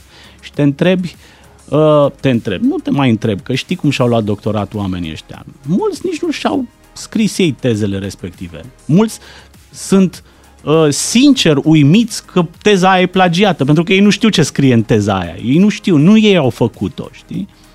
A, fabrica asta de doctorate, pe asta s-a bazat. Sunt niște ghostwriters, da? Corect. niște doctoranzi, niște studenți care și- au făcut lucrări de doctorat pe bandă rulantă și au luat și ei niște bani. Și încă o chestie. Uh, doctorul nu este niciodată singur. Doctorul în științe. Întotdeauna există un cerc.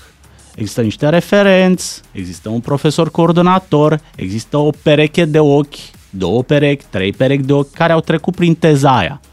Deci aici este o cârdășie, o complicitate și dacă ai scutura toată industria asta a doctoratelor, ai descoperit de fapt marea, marea fraudă academică din România pentru că doctorii sunt doar vârful icebergului.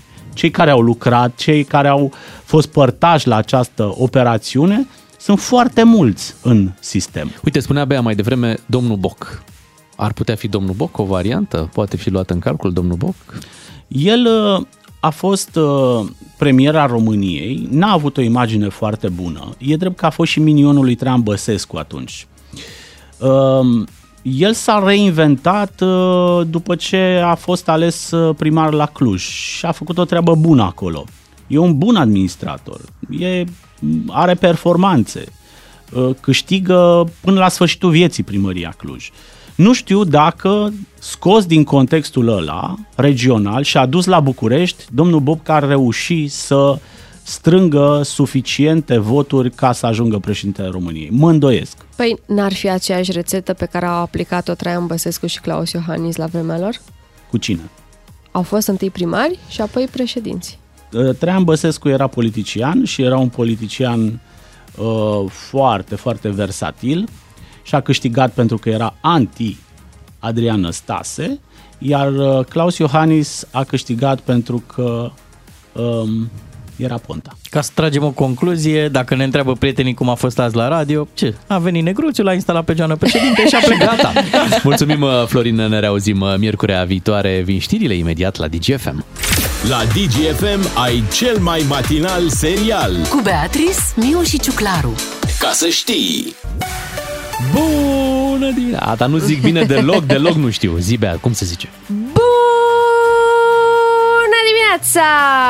Așa se fac diminețile Doamne, bune aici la Doamne. DGFM. O să ne întoarcem imediat la mesajele voastre. Foarte multe mesaje pentru care trebuie să vă mulțumim. Am avut în urmă cu o oră o discuție captivantă, aș putea spune, despre plecatul din țară și revenirea în țară. Două subiecte foarte uh, interesante și uh, am ascultat păreri și așa, și așa, și pro și contra. Vrei să aprind din nou focul dezbaterilor? spune. Ia. Ce țară îți oferă 12.000 de lire pe an pentru a face facultatea de business? UK o face, chiar dacă ești imigrant, spune cineva. Da, da. Unde, unde poți să faci un, un business Așa? mai bun dacă nu rămâne decât în România? Da, locuiesc în Norvegia de 13 ani. Am încercat să mă mut înapoi în România și după 3 luni am fugit înapoi în Norvegia. Oh-oh. Da. Oh, people. Hai să citim uh, imediat uh, mesajele primite de la ascultători uh, după ce ascultăm Armin Van Buren cu In and Out of Love. Vă spuneam în urmă cu o oră că unul din uh, trei români uh, nu mai stă în uh, România. Noi suntem aici trei români în, uh, în studio și până citim mesajele de la ascultători, Așa. hai să Ne povestească gândim. fiecare dintre noi dacă a luat în calcul la un moment dat în viața lui să plece din uh, România. Și de ce n-a făcut-o? Că evident suntem aici și Mhm. uh, nu cred că avem de gând să mai plecăm acum. Deci, Bea, te-ai gândit vreodată să pleci din da, țară? Da, da, normal că m-am gândit. Când te-ai gândit? Uh, Cam înainte de pandemie. Pe bune? Da. Erai aici, colegă, cu noi și Da, tu mă gândeam analizai... cum ar fi dacă era momentul potrivit, adică vârsta era potrivită, fără familie, fără copil și uh, după, după anii de pandemie încă stau pe gânduri dacă aș pleca sau nu. Ad- În momentul de față... Vrei să ne anunți ceva? Nu, Dar nu, noi nu, ca nu, nu. părinți, noi Nu, ca părinți, nu, eu și nu, Bogdan, niciun nu caz, cred că în te niciun vom caz. lăsa. Dar uh, sunt momente în care atunci când te izbești de anumite probleme Mhm. pe care le are sistemul din România, te gândești cum ar fi afară. Da, mă, mamă, dar ți-ai luat casa aici. Mhm. Ce Da, sens da. are acum? Adică, Creditul ăla pe 30 în de ani momentul- cumva, cumva ajută să te ținem aici în uh, În momentul de față, România. da, mă văd trăind de acum încolo în România uh, cu uh, o, cu un asterix. M-aș muta din România Unde? după ce Unde? uh, ar crește copilul. Așa? Unde Adică te-ai să muta? fie el uh, pe picioarele lui și aș pleca să-mi uh, petrec uh, bătrânețile, ca să zic așa, în Italia sau în Grecia. A stricat-o filmele. De ce? E La clar. 50 și ceva de ani, de ce n-aș pleca? Dar Hai ce să te-a aflăm. făcut? Stai un pic. Ce te-a Așa. făcut să rămâi în România? Familia, prietenii, locul de muncă. Oh, ia mă și noi. Cât am dat noi la nuntă. și noi. Da, da. Dar tu, da. Bogdan Ciurar, tu te gândești tot timpul să pleci din țară. E, Ha? o mai e vremea mea. M-am gândit ca toată lumea, îți dai seama, având și rude plecate. Cred da. că fie, uh, Toți și-au pus gândul fiecărora ăsta și- dintre noi i-a trecut măcar o dată prin minte uh, Mhm. gândul ăsta. Să Ah, dăm clar, cuvântul ascultătorilor Mă, da, noștri. ești foarte, foarte grăbit. Hai, zi, să vedem ce Da, și mesaje. vreau să știu și de la Hai, să- Bogdan. Altă Zi, dată. Bogdan, zi. altă dată. Mm. Hai, citește mesajele, te rog. Intervii după primele două. Deci Bineînțeles, două mesaje bineînțeles. și după aia poți să Bineînțeles. intervii. Hai, spune, Sunt spune în ceva. Germania de 13 ani, am dublă cetățenie, spune cineva. În diaspora nu este paradis. Muncă, acasă, facturi și atât. Rest, nimic. Ne îmbolnăvim, după care nu mai suntem buni de nimic.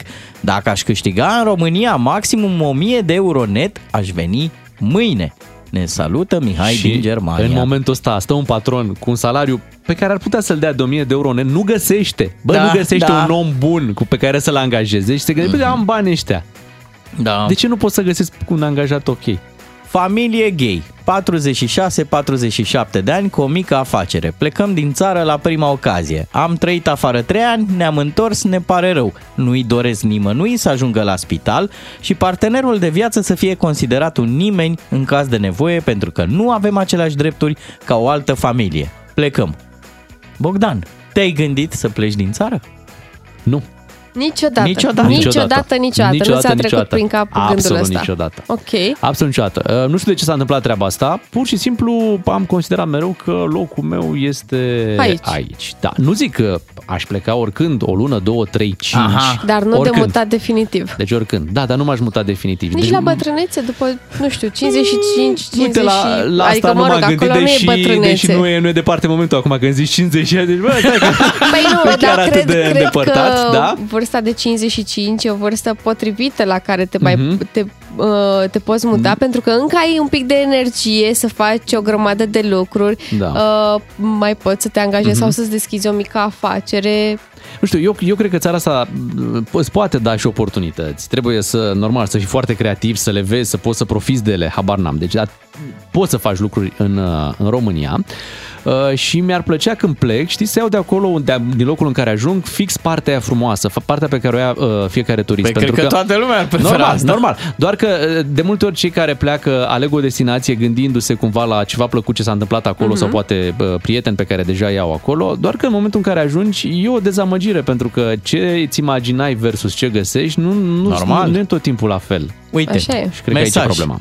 Eu împreună cu soțul meu am fost plecați în străinătate, mai exact în Luxemburg, pentru o perioadă de 5 ani. Dar în iunie anul trecut ne-am întors acasă. Deci uite încă doi români care s-au întors. Altcineva zice așa, copiii mei s-au întors acasă după 4 ani de Anglia. Uh, cine, uh, cop- unul dintre copii a lucrat ca asistent uh, în stomatologie. Salutare, am fost plecat aproape 20 de ani și m-am întors de 3 ani. Vreau să le spun celor care vor să plece să nu se ducă la firme care au angajați mulți români. Nu se ajută între ei, ba din contră. Îți dai seama ce e acolo. Dar bine, firmele care au angajat mulți români, de obicei sunt firmele ale unor altor români, cărora le e mai ușor să angajeze doar români și facem o românească acolo. Da, bună dimineața, locuiesc în Danemarca de 10 ani, iubesc România, dar oamenii lasă de dorit, vin doar în vacanță și atât. Niciodată nu se poate reuși pe calea cinstită. O, Doamne, mamă, îmi plec spum. Da, da. Am rămas în țară pentru că acum ceva ani am reușit să promovez examenul pentru un job stabil. Să fim sinceri, toți pleacă doar pentru bani. Restul e gargară. Păi, normal, deci sincer. Normal că pentru bani pleci, nu? Asta adică e nu e, nu e primul cineva... motiv, da, da. da. Am 41 de ani. Stai, stai, stai puțin, mă, stai, Stai, puțin, stai. ești foarte Măi, grăbit. măi, Uite, mă Bogdan, faci să plec măi. din țară. Așa, Deci, zi. uite un motiv pentru care aș pleca din țară să fiu departe de Știi care e de faza? Ciuclaru. Sunt multe mesaje și aș vrea să le cuprindem pe toate. Iar, avem avem, timp, avem timp, avem e ok. timp. E ok, hai să ne gândim așa. Uh, Normal că pentru bani pleci, pentru, Pentru că, că și în vrei o România, viață mai bună. și în România, dacă ai suficient de mulți bani, Nu prea te gândești. spitalul poate să arate și altfel. Nu Mhm. doar cum îl vezi la stat. Așa e. Uh, școala poate să arate altfel, nu doar cum o vezi la colțul străzii. Știi? Deci, până la urmă, tot pentru bani pleci din țară, totul se reduce până la urmă la venitul pe care îl câștigi. Știu, dar nu poți să trăiești numai în paradigma asta, pentru că ecosistemul e mult mai mare. Adică să zicem că tu ai toți banii din lume, da. dar oamenii cu care interacționezi... Acolo sunt... nu ai. Nu, nu, nu, dar de, degeaba, de exemplu, tu ai fi un patron multimiliardar, da. dacă drumurile pe care mergi sunt alea... Deci tu până la Sinaia da, cu toți banii din lume, tot drumul ăla. Tot atât faci, da. Da. Uh, Undeva trebuie să fie un compromis, că peste tot păi, și, și când pleci e un compromis. Nu te Da. duci să ai tot ce vrei, nu? Uite, Hai să vedem ce mai spun ascultătorii. 41 de ani, căsătorit, un copil de 6 ani. În 2017 am refuzat o ofertă de muncă din Germania pentru că nu a vrut soția să plecăm. Săptămâna aceasta am refuzat o ofertă din Barcelona, tot pentru că nu vrea soția. Încă. Mai am de plătit 21 de ani la creditul uh. pentru casă, dar dacă o vând acum iau aproximativ 100.000 de euro și mai am de dat la bancă în jur de 44. Ies pe plus. Să știți că până la urmă creditele astea ipotecare au fost de partea statului român pentru că ele încă țin cumva în țara târnă așa de creditele astea niște oameni care se gândesc, bă, Da. am creditul ăsta, Nu neapărat, pentru că dacă pleci, lași uh, apartamentul în chirie, se plătește singur și, mă rog, tu Mhm. îți faci viața în afară și ai, uh, da. ai și ceva acasă când te întorci. Contează și ce țară dacă alegi. te mai întorci. Să știi, la Cu plecat. siguranță. Am 11 ani în Grecia. Am 8 ani de când sunt în țară, 3 ani am lucrat la o firmă de prefabricate, acum lucrez ca șofer tur-retur Germania. Și câștig bani frumoși de când am venit în țară. Am cumpărat un apartament, mi-am schimbat și mașina, cât timp am stat în Grecia nu m-am ales cu nimic. Ups. Da, poate și așa. Grecia nu e nici cel mai bun exemplu de Da, așa țară e. în care să faci bani așa. Mm. Acolo e Te duci să pentru trăiești altceva, da, te duci și pentru să ai o- o viață mai relaxantă, zic eu. Dacă vrei să ai o viață simplă, cred că te duci în Grecia, adică să cumva să te liniștești. Uite, Sorin Oprescu ce bine, ce bine e de când, uh, de când e în Grecia. N-ai, Oh, n-ai mai auzit de Doamne, el, Doamne. e acum pe o plajă, da. are un uh, mojito în față și pur și simplu se relaxează, și își trăiește viața. Mai vine un sfat foarte puternic, mm. emoțional. Uh, am fost șase ani în Germania, mă înțele- m-am înțeles foarte bine cu nemții, cu ungurii, cu polonezii și 10% români. Veneam la 3-4 luni, am câștigat bine, banii, dar am câștigat și divorțul și multă suferință. Mm. Cine Of. pleacă să plece cu familia. Da, e greu. Ce subiect? Deja intrăm în alt Să subiect. pleci ăsta, tu singur da. și să sper că la un moment dat familia va veni după tine, dar poate familia are deja alte priorități sau poate nu se adaptează. Și ochii care nu se văd se mai și uită. Hmm. A, asta depinde. Nu știu ce să zic. Da, vă mulțumim mult pentru, pentru mesaje. Tulburătoare temă pentru că România este singura țară din acest spațiu care se, din acest spațiu din Europa, care se confruntă cu situația asta. Situația hemoragie de da, cetățeni. Da, situația asta în care oamenii pentru că nu le convine ce se întâmplă în țară, pot oricând să zică plec. Nu se auzi în Franța, adică un francez nu se încetă în calcul treaba asta. Mamă, plec. Mă, în Franța ți-e bine dacă ești francez. Da, sau în Germania și plec. Unde, unde pleci? Pleacă și ei, dar uh, pleacă pe oportunități foarte precise, foarte exacte Păi da, cu, dar ei cu când- jobul. Pe cu jobul, da, sau când... pleacă după uh, iubiți, iubite. Asta da. Uh, pleacă cu jobul și Salutăm jobul... fii toți atent. italienii. Așa e. Jobul ce face? Jobul când te trimite în România, jobul când te trimite în România uh, te plătește poate dublu decât te plătea acasă Da. pentru că na, te relochează și te trimite într-o țară pe care poate tu nu o percepi ca fiind ceva, ceva ok, știi? Și in, inițial pleci pentru banii pe care îi primești, după care descoperi seama că e frumos și în, uh, și în România. Vă așteptăm în continuare mesajele, tema e foarte, foarte interesantă. Uh, Revenim după știrile de la 9 și jumătate.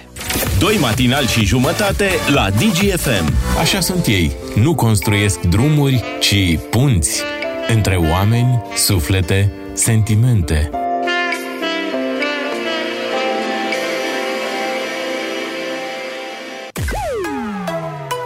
Bună dimineața, vă spun uh, matinalii DGFM. Un pic îngrijorați de ce s-a întâmplat la Buhuș.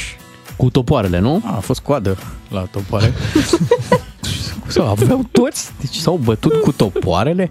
Eu vreau să le dedic uh, un moment uh, poetic celor din Mhm. Buhuș. E primăvară, iarăși primăvară.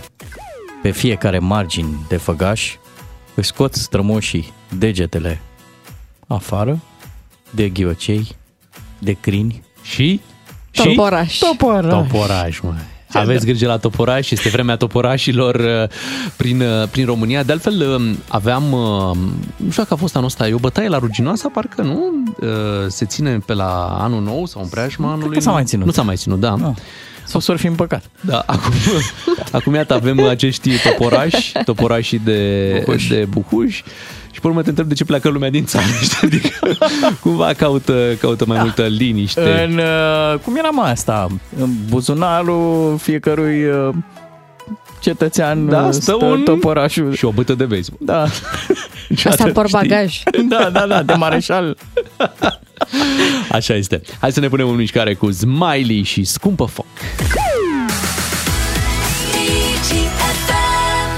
Ne-am dat cu toții seama cât de, impute- cât de pă, importantă și puternică Așa. este muzica. Pentru Da. că, uite, uh, Shakira a putut să, să, cum să, spun, să spună nemulțumirea prin muzică, da, după ce s-a despărțit de Piqué, dar el prin fotbal nu prea are cum. Ba, știi ce a făcut? Ce a făcut? Mm. A postat pe Twitter după Ba- ce... Stai așa, stai așa. Așa. După ce a lansat ea piesa, a postat Da. pe Twitter niște emoticoane, niște emojiuri. Da. Uh, un uh, emoji de clov, nu un emoji de carusel, care să inducă cumva ideea de circ. Aha. Că Shakira face circ. Da, mă, dar el nu poate prin meseria lui, deci el pe teren, Da? Da. n-ar putea să-i dea un răspuns ei așa cum Ba da, ea dă îi- un gol Da. și apoi își Ridic- ridică n-ai tricoul. voie, că ți-ai- acum da, ți-ai n-ai voie să-l cartonaj. dai jos. N-ai voie să-l dai jos. da, Ai poți voie să- să-l ridică, ridici, da. da. Da, și așa. ce să scrie acolo? Și Circ. să aibă acolo... Pâine și circ. Nu știu, o im- imagine să nu cu... uiți să iei apă. O imagine cu noua iubițică sau ceva. Ah, a, bun. Înțeles. Gen să-i dedice ei golul. Da. Plus că el a mai trebuit să și joace pe tricou cu sponsorul care e Spotify, care nu... Nu, ar fi trebuit să joace chiar cu numele Shakirei. chiar cu numele Shakirei pe tricou. Și atunci ce credeți că a făcut? S-a S-a accident- retras.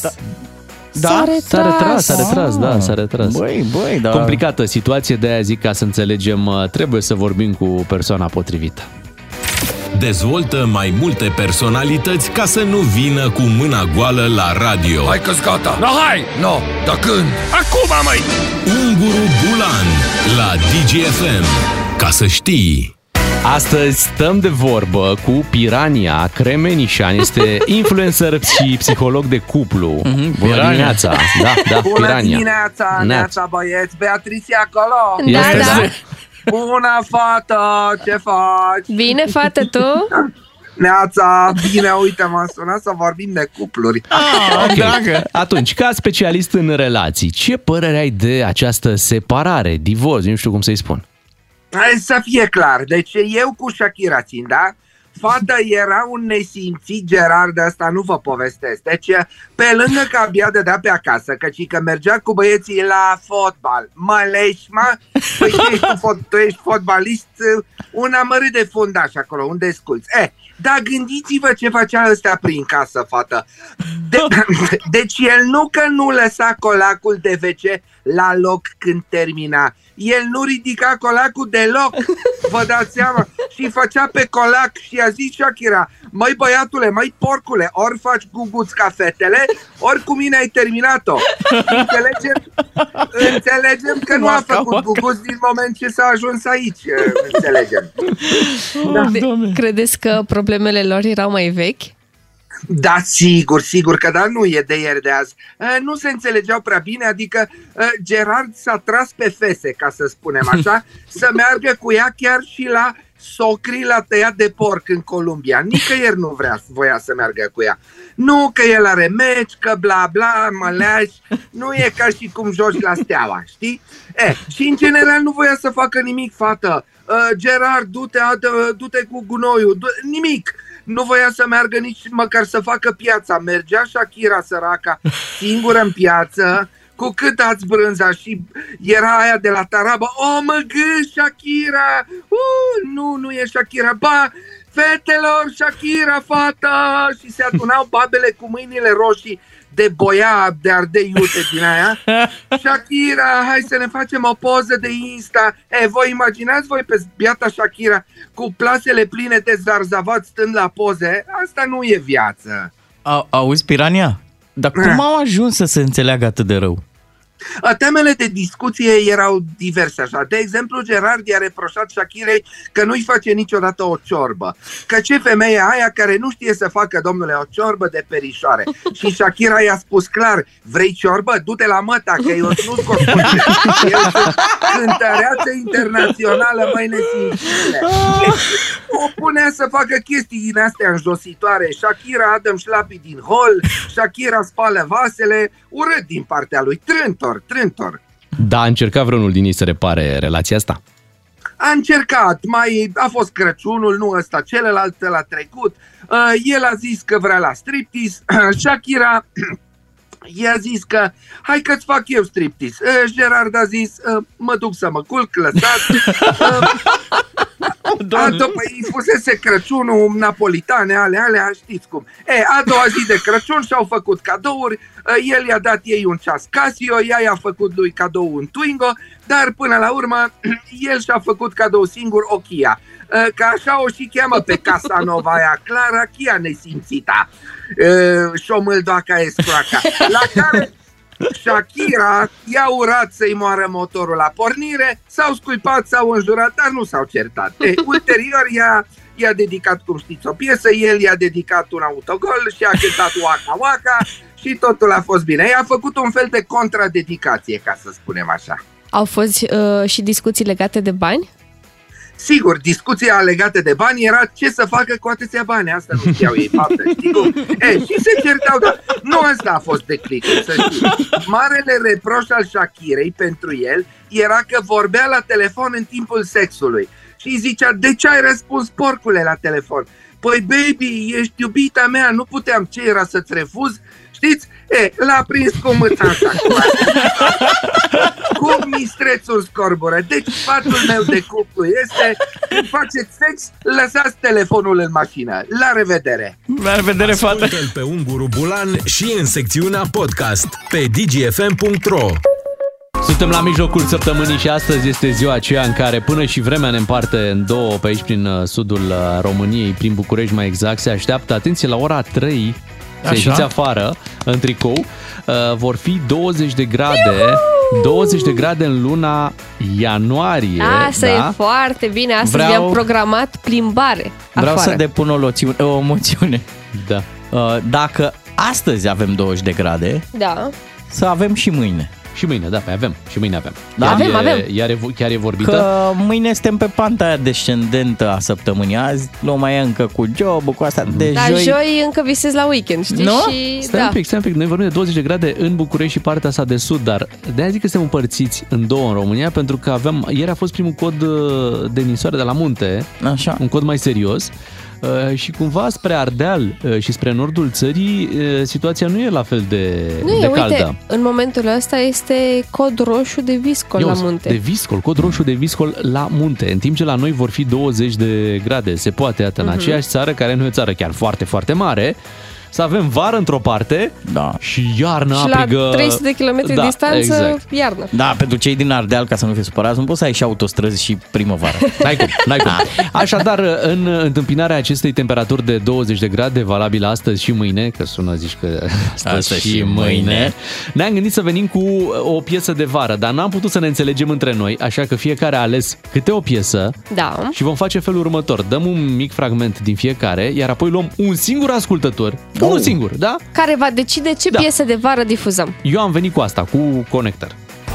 Eu vara nu dorm, vara nu dorm Nu am somn, nu am somn Zorisile mă prind, cum pe plajă mă plimb Pentru că vara nu Ia, voi ce ați ales? Eu am ales Smiley, să-mi fie vară. picioarele goale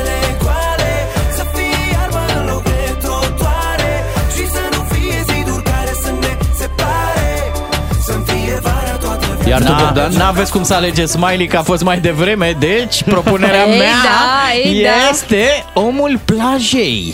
Fraților vă spun cinstit Orașul ne-a nenorocit Hai să ne mutăm la mare O țară de orașe goale Singura noastră Scăpare! Dați un telefon, uh, hai să vorbim colegii, să-l sune pe Traian Băsescu, să ne, să ne zică pe aia cu iarna nu-i ca vara. Chiar o să aud! Iarna nu-i ca vara. Știi? Ok. Să vedem dacă... Dacă o mai zice fostul președinte. 031 400 2929, un singur ascultător vom lua. Deci Da. unul singur la 031 400 2929. Și cu el vom închide practic Da, uh, da, da, emisia de adică azi. cu el și cu Smiley, pentru că va vota clar piesa mea, adică piesa lui Smiley. Da, o vor vota după ce își vor da seama, bă, de fapt, cea mai tare e de la Connector. Vara nu dorme, că ne cum să alegi. Votați-l pe Tudor Chirilă, nu uitați că el când vine la DGFM, el face spectacol, deci... Uh... Da, uite, hai să intrăm în direct cu Ștefan. Bună dimineața, Ștefan! Neața! Bună dimineața! Te salutăm, Neața. Ștefane, nu te grăbi, gândește-te foarte bine. Da, Gândește-te la... foarte bine că vei asculta piesa lui Smiley dacă votezi cu mine. În primul și în primul rând vreau să vă felicit din toată inima pentru milionul de ascultători. Mulțumim! Mulțumim! Mulțumim! Mulțumim! Mulțumim că ești parte La din mai ei. mulți, la mai mulți. Mulțumim, mai ieșit și soarele pentru Ștefane. noi. Că fiecare succes vine și cu o responsabilitate. Da. Adică Așa. trebuie să-i mențineți și chiar Clar. să-i creșteți. Mulțumim. Ăștia un milion. Uh, Ștefan, vreau să te proclam, începând de astăzi, tu ești domnitorul ascultătorilor noștri. Ștefan Pentru cel că vă Mare. iubesc. Da. Ștefan cel Mare, deci ai grijă, ai grijă cu cine votezi, da? Hai să ne întoarcem Dacă puțin. sunt domnitorul ascultătorilor, înseamnă că mai îmi dați 30 de secunde să Așa? vă readuc aminte că acum vreo 4 ani înainte de pandemie Așa. era un uh, păcălici numit uh, Mircea Badea care spunea, știți voi unde, că DGFM are ascultători cât să intre într-o scară de bloc sau ceva de genul. e, uite cine râde la urmă. Aha. Ia Da. uite, Cine mamă, râde s-a la făcut Ia, urmă. ia, dreptate. ia să verificăm, a zis chestia asta? Nu știu, da? nu știu. Băi, a zis A chestia zis-o asta. în Da. uh, Am mizeria înțeles. aia de emisiune. Am înțeles, care dacă ai face auzit-o seara. tu, mergem Da. pe încredere, da. Bine, Uh, am văzut pe YouTube că eu nu urmăresc Ah, emisiunea, am dar- înțeles. Da, da, da, pe dar nici noi nu ne uităm. Cum, nu ne uităm, cum e? Noi nu ne uităm la... Bun. Noi ne uităm Hai să ne la întoarcem. CNBC. Uh, Da. Ștefan, la hai să... anul să anunțați că aveți un milion o sută. Perfect. Mulțumim. Uh, Ștefan, hai să ne întoarcem un pic la, Deci, la votul din da, această dimineață. deci O singură eu merg piesă. pe- Stai, stai, nu zice eu merg pe. Păi trebuie să și Măi, ascultăm. Trebuie să ascultăm, să termină timpul, Bogdan Hai zi, Ciuclaru. mergi cu... Ascultam Mergi mai cu... devreme. Zi.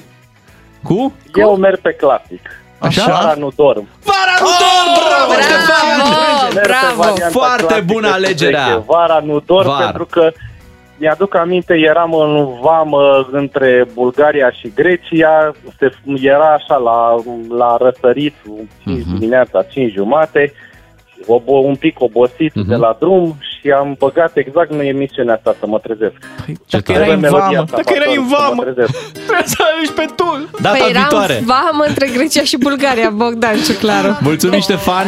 Te pupăm, Ștefan. O alegere foarte bună. Felicitări, Bogdan Miu. Mulțumesc, mulțumesc. Nu, pentru Connector, nu pentru, nu pentru mine. Pentru alegere. Da, excelent alegere. Să-i felicităm și pe ascultători pentru alegerea lor de a-și începe diminețile cu DGFM. Revenim mâine dimineață. O zi însorită. 7 fără 10 mâine. Beatrice, Claru și Miu vor fi aici. E promisiune. Gata, pe mâine. O zi bună.